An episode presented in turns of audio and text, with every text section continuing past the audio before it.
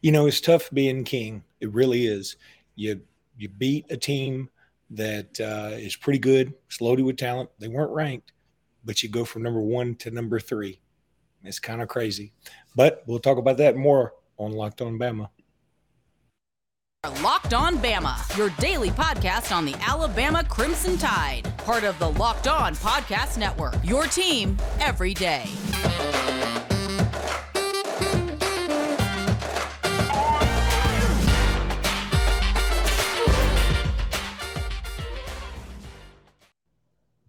Hey, everybody, and welcome back into Locked On Bama. Luke Robinson, that's me. Jimmy Stein, that's him. He's right there. Jimmy, how are you today? Good, good. I think uh, I think my picture from Beyond the Grade is a little bit better today. Uh, looks like I've worked out one more kink.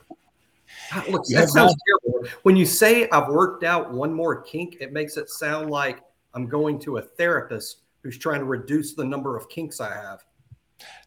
Well, uh, listen, for those who know, uh, this month I'll be 50 and I am kinked up as you can be. I'm like an old garden hose. Um, Jimmy, let's do talk a little bit about Alabama dropping from number one to number three.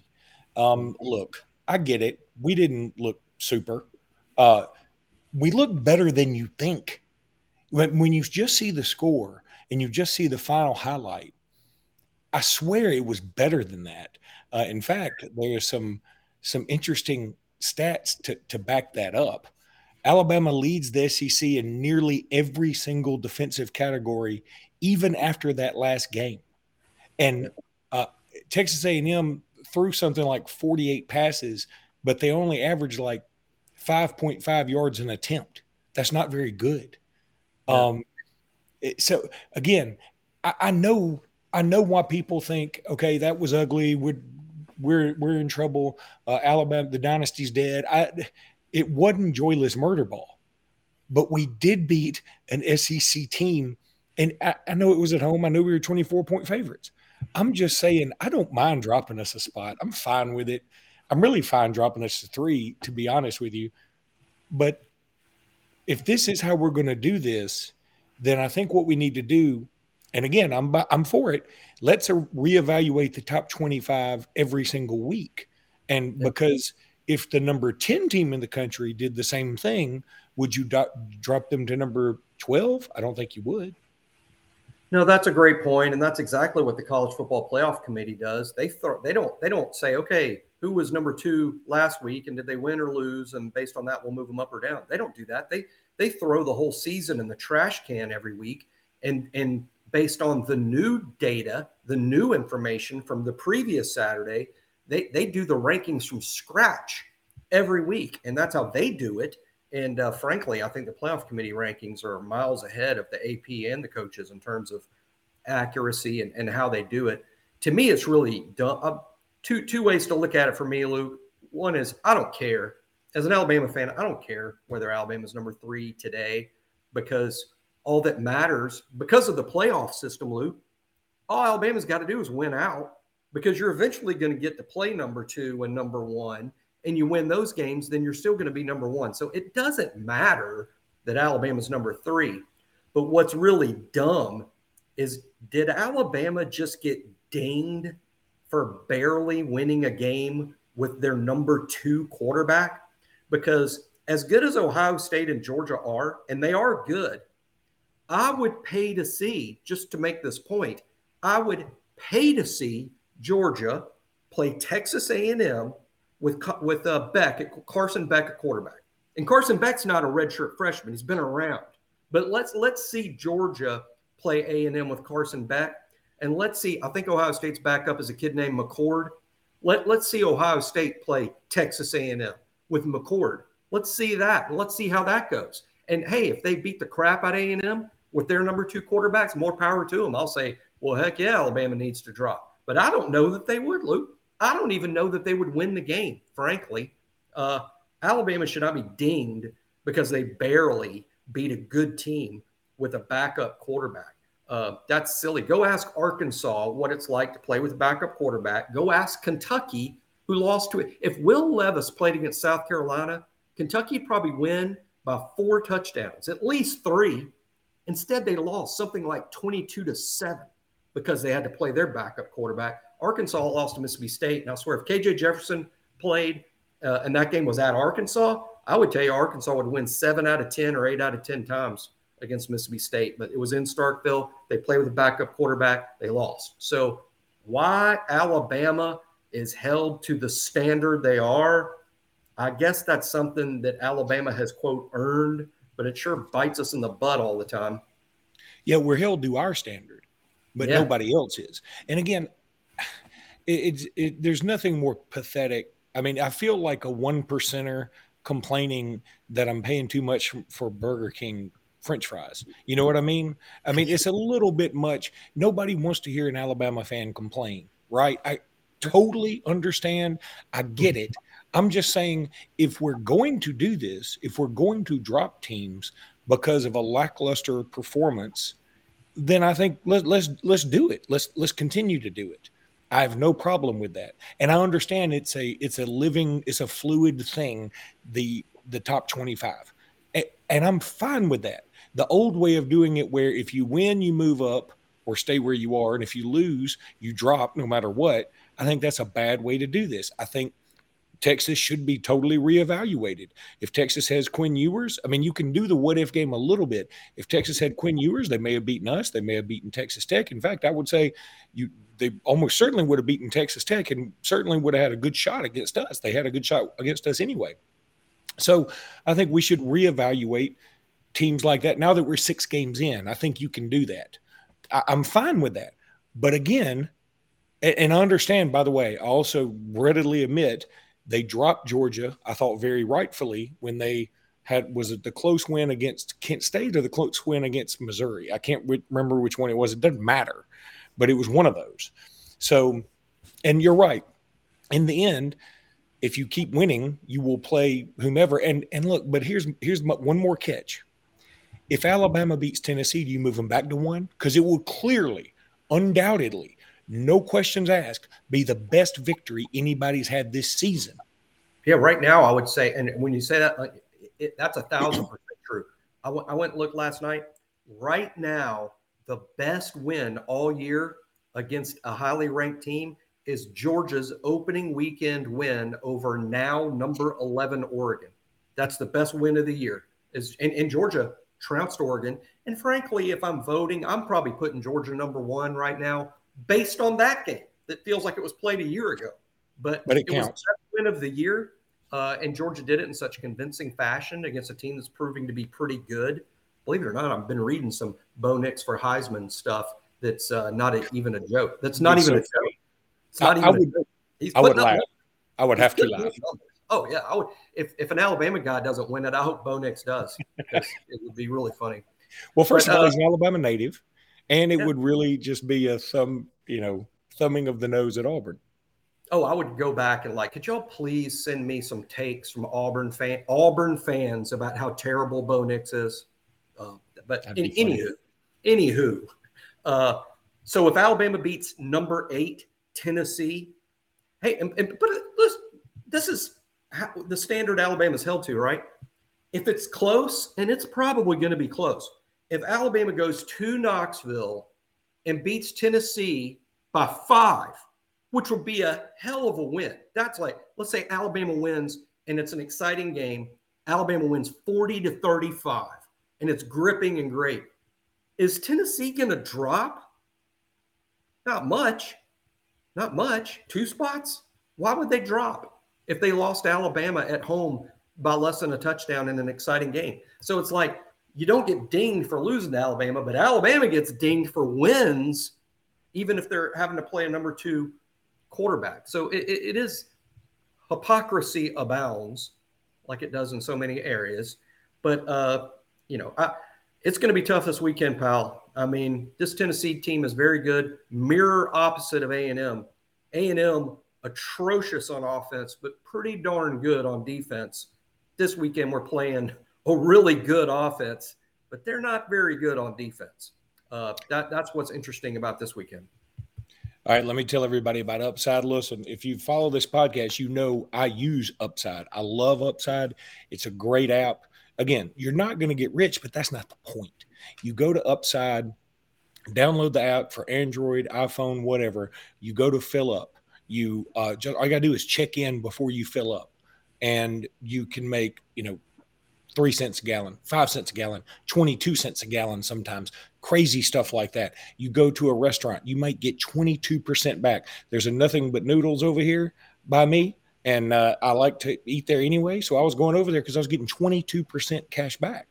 And so it was what I was going to pay. And then this adds up. And I look down and I'm like, oh, I got an extra $20 a month side account. I can just download it to PayPal or to, you know, I can get an Amazon gift card or whatever. And these things add up for people like me when you have four kids and you got to buy them a bunch of stuff for Christmas and food, stuff that kids always be wanting. But mm-hmm. anyway, Upside is a fantastic app. You need to go check them out. I'm telling you, you're going to love it and there is a promo code here, and I'm going to find it. Download the free Upside app and use promo code LOCKED. That's L O C K E D to get $5 or more cash back on your first purchase of $10 or more. That's $5 or more cash back on your first purchase of $10 or more using promo code LOCKED. That's Upside. Go check them out. All right, Jimmy. Um, wanted to save this segment. Are we? I, I, I don't mean we you and I. I mean, are we collectively as a fan base overreacting to Jalen Milroe's performance this oh. past oh. weekend? I oh, feel yeah. like we are. I feel like it wasn't quite as bad as people think. Yes, there were three turnovers. Yes, there were two fumbles. He needs to uh, hold the ball a little better. But I think we overestimated him after Arkansas, and now we're under underestimating him after Texas A&M. The truth is in the middle. Everybody chill and I think Jalen Milroe is going to be okay. Be okay. I've heard too many times from friends of mine. He's not an athletic quarterback. He's an athlete playing quarterback. And I'm saying, guys, he it's his first start at home. The bright lights of a seven o'clock CBS game in a rivalry game. Yes, I will call them a rivalry now uh, because it was it may have been manufactured, but it's a rivalry, and uh, it was a big moment. And he wasn't his best. He wasn't his best, but he's I know he can be better than that. People are going to look at that performance and go, "Well, there's his ceiling." I think that's crap. That's a floor. That's a floor. That's yeah. not a ceiling. That's the floor. Look, you know, I went look today. I, I couldn't find the numbers and only had a few seconds to do it, but uh, you know, overreaction to first starts. So I'm like, gosh, who's who's the best SEC quarterback I've seen in my life? And you know, the first name that came to mind because it's Tennessee week is Peyton Manning. So I'm like, hey, and you know, Manning Manning was a true freshman and not a redshirt freshman. So I googled it and I went back and I looked. Let's see how Peyton Manning did in his first start. Well, it was a win. How about that? In his first start, he won the game. He beat Washington State, and uh, he must not have. Again, I didn't see his numbers. I doubt he played too good, Luke, though, because he beat Washington State 10 to 9, 10 points in Peyton Manning's first. And this is the best quarterback that's ever played in the SEC, in my opinion. Or, okay, he's on the short list of best quarterbacks that's ever played in the SEC. Um, look, it, it's a first start. He's a, a redshirt freshman. And one last point we have got to, as fans, learn to differentiate between two huge, hugely different situations.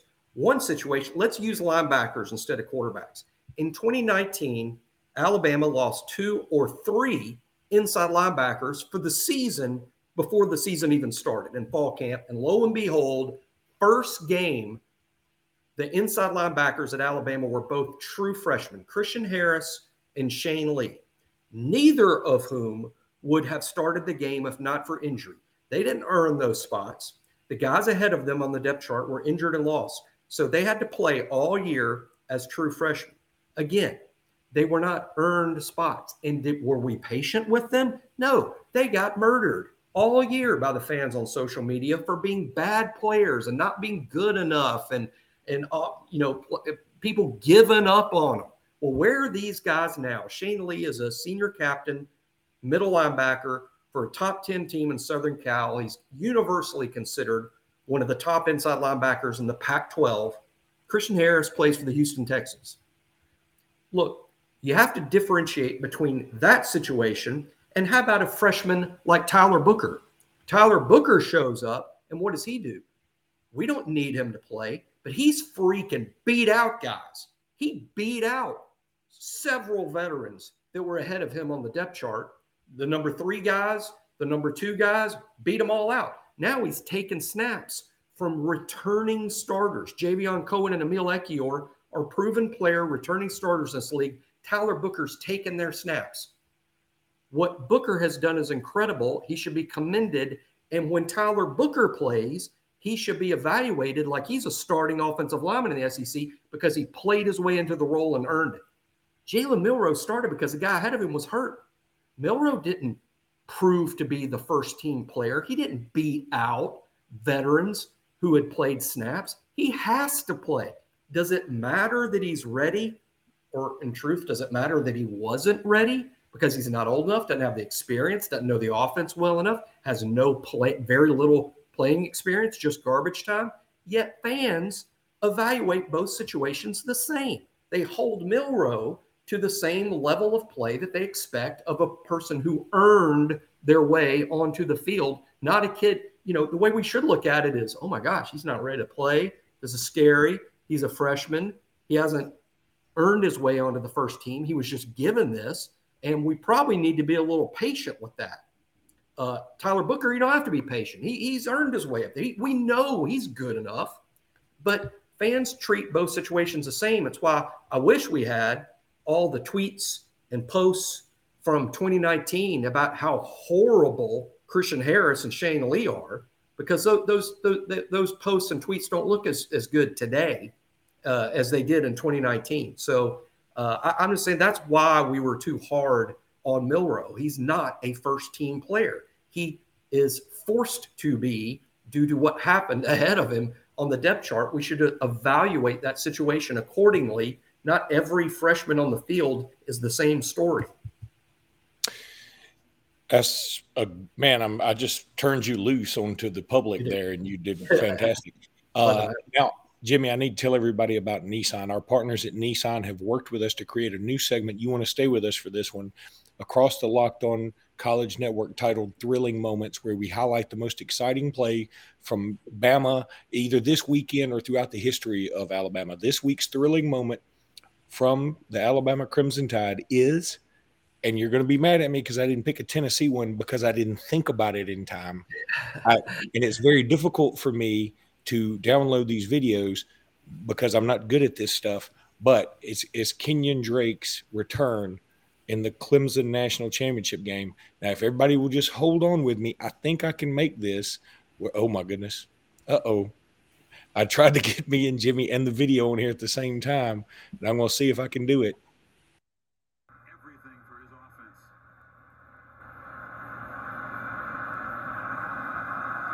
Response does cut into the lead, but now the Tigers defense is going to have to stop Henry and company. Drake makes a cut, gets the corner. Look out, Kenyon Drake can fly. Eludes the kicker and will not be caught. Touchdown, Drake! 95 yards. Okay. And then I brought us back some other weird way. I thought I could do that. And there is a way for me to do that. And I'll figure out how to do that. But I didn't figure out how to do it right then.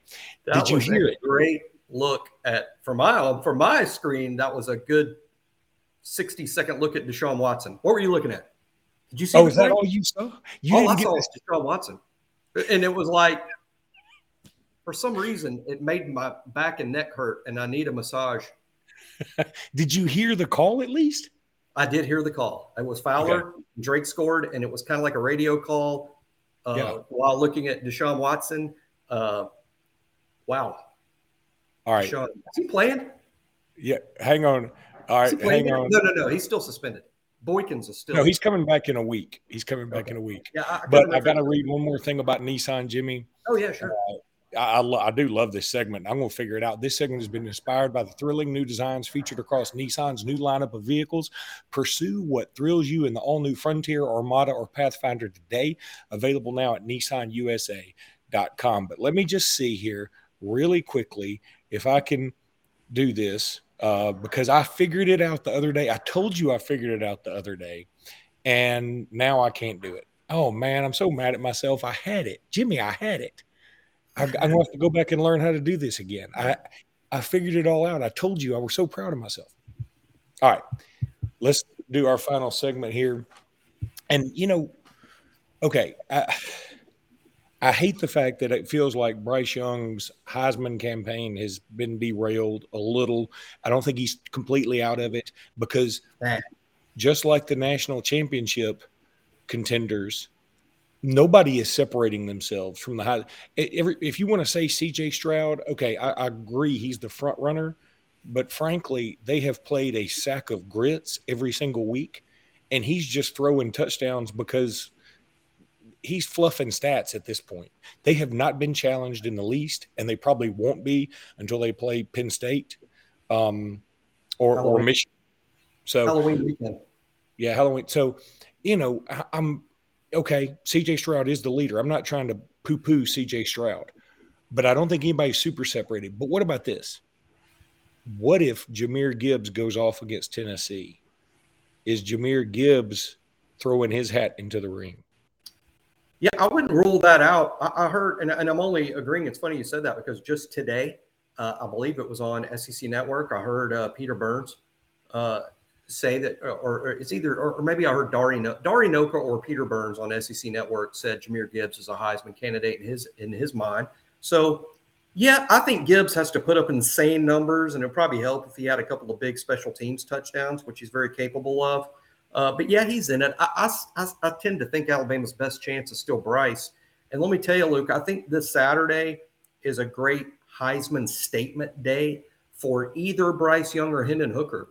I think the country, the nation's going to be watching this game. It's the game day game. It gets extra attention. It's on CBS, which is uh, great for the Heisman because I don't care what, uh, whether you watch your games on DirecTV, Dish Network, YouTube TV, regular cable, or you just on the old rabbit ears, you all got CBS. Everyone's got it. So, widely watched game, two top Heisman candidates. I'm telling you, Luke, whoever wins, and I don't necessarily mean wins the game, but whoever wins the numbers on Saturday between Hendon Hooker and Bryce Young, I would tell you right then and there, I, I wouldn't be surprised at all, Luke, if the first solid leader in the Heisman race emerges from the Hendon Hooker Bryce Young matchup on Saturday. Uh, I agree with you that CJ Stroud is is certainly in the mix, and he is a great player. Uh, I know he's played mostly tomato cans and put up the numbers against them. Doesn't change the fact that CJ Stroud is a fantastic player, uh, and he will play on his big stages. He's got the Penn State game. Uh, he, he had the Notre Dame game earlier this year. Uh, at a time Notre Dame wasn't playing very well. Notre Dame playing a little better now. Uh, and he'll have Michigan, of course, at the end, which could be another Titanic matchup. So uh, I like Stroud in this race. I like the Bryce Young Hendon Hooker winner. And again, I ain't talking about necessarily win the game. Let's say Tennessee wins, but Bryce is uh, 29 of 34 for 396 yards and three touchdowns. Uh, don't necessarily have to win the game, but someone's going to win the battle of performances between Hendon Hooker and Bryce Young. And I'm going to throw Jahmyr Gibbs in there. Yeah, and, and, Gibbs could have a monster game, but I think for Gibbs to steal the Heisman from guys like Young and, and Hooker, he's going to need a couple of 200 yard games. And again, for people that play the game like Gibbs, who's all flash and dash and, and isn't a move the chains Derrick Henry freak, uh, I think Gibbs is going to need a couple of special team scores, but he's highly capable of doing that. All right, buddy, that's going to do it for today's podcast. We will get with you guys tomorrow. Until then, roll tide, everybody. Roll tide. Isn't the stadium beautiful? what I can't believe we're recording this at eight o'clock at night. It's not dark in Tuscaloosa. It never gets dark in Tuscaloosa. oh, good point.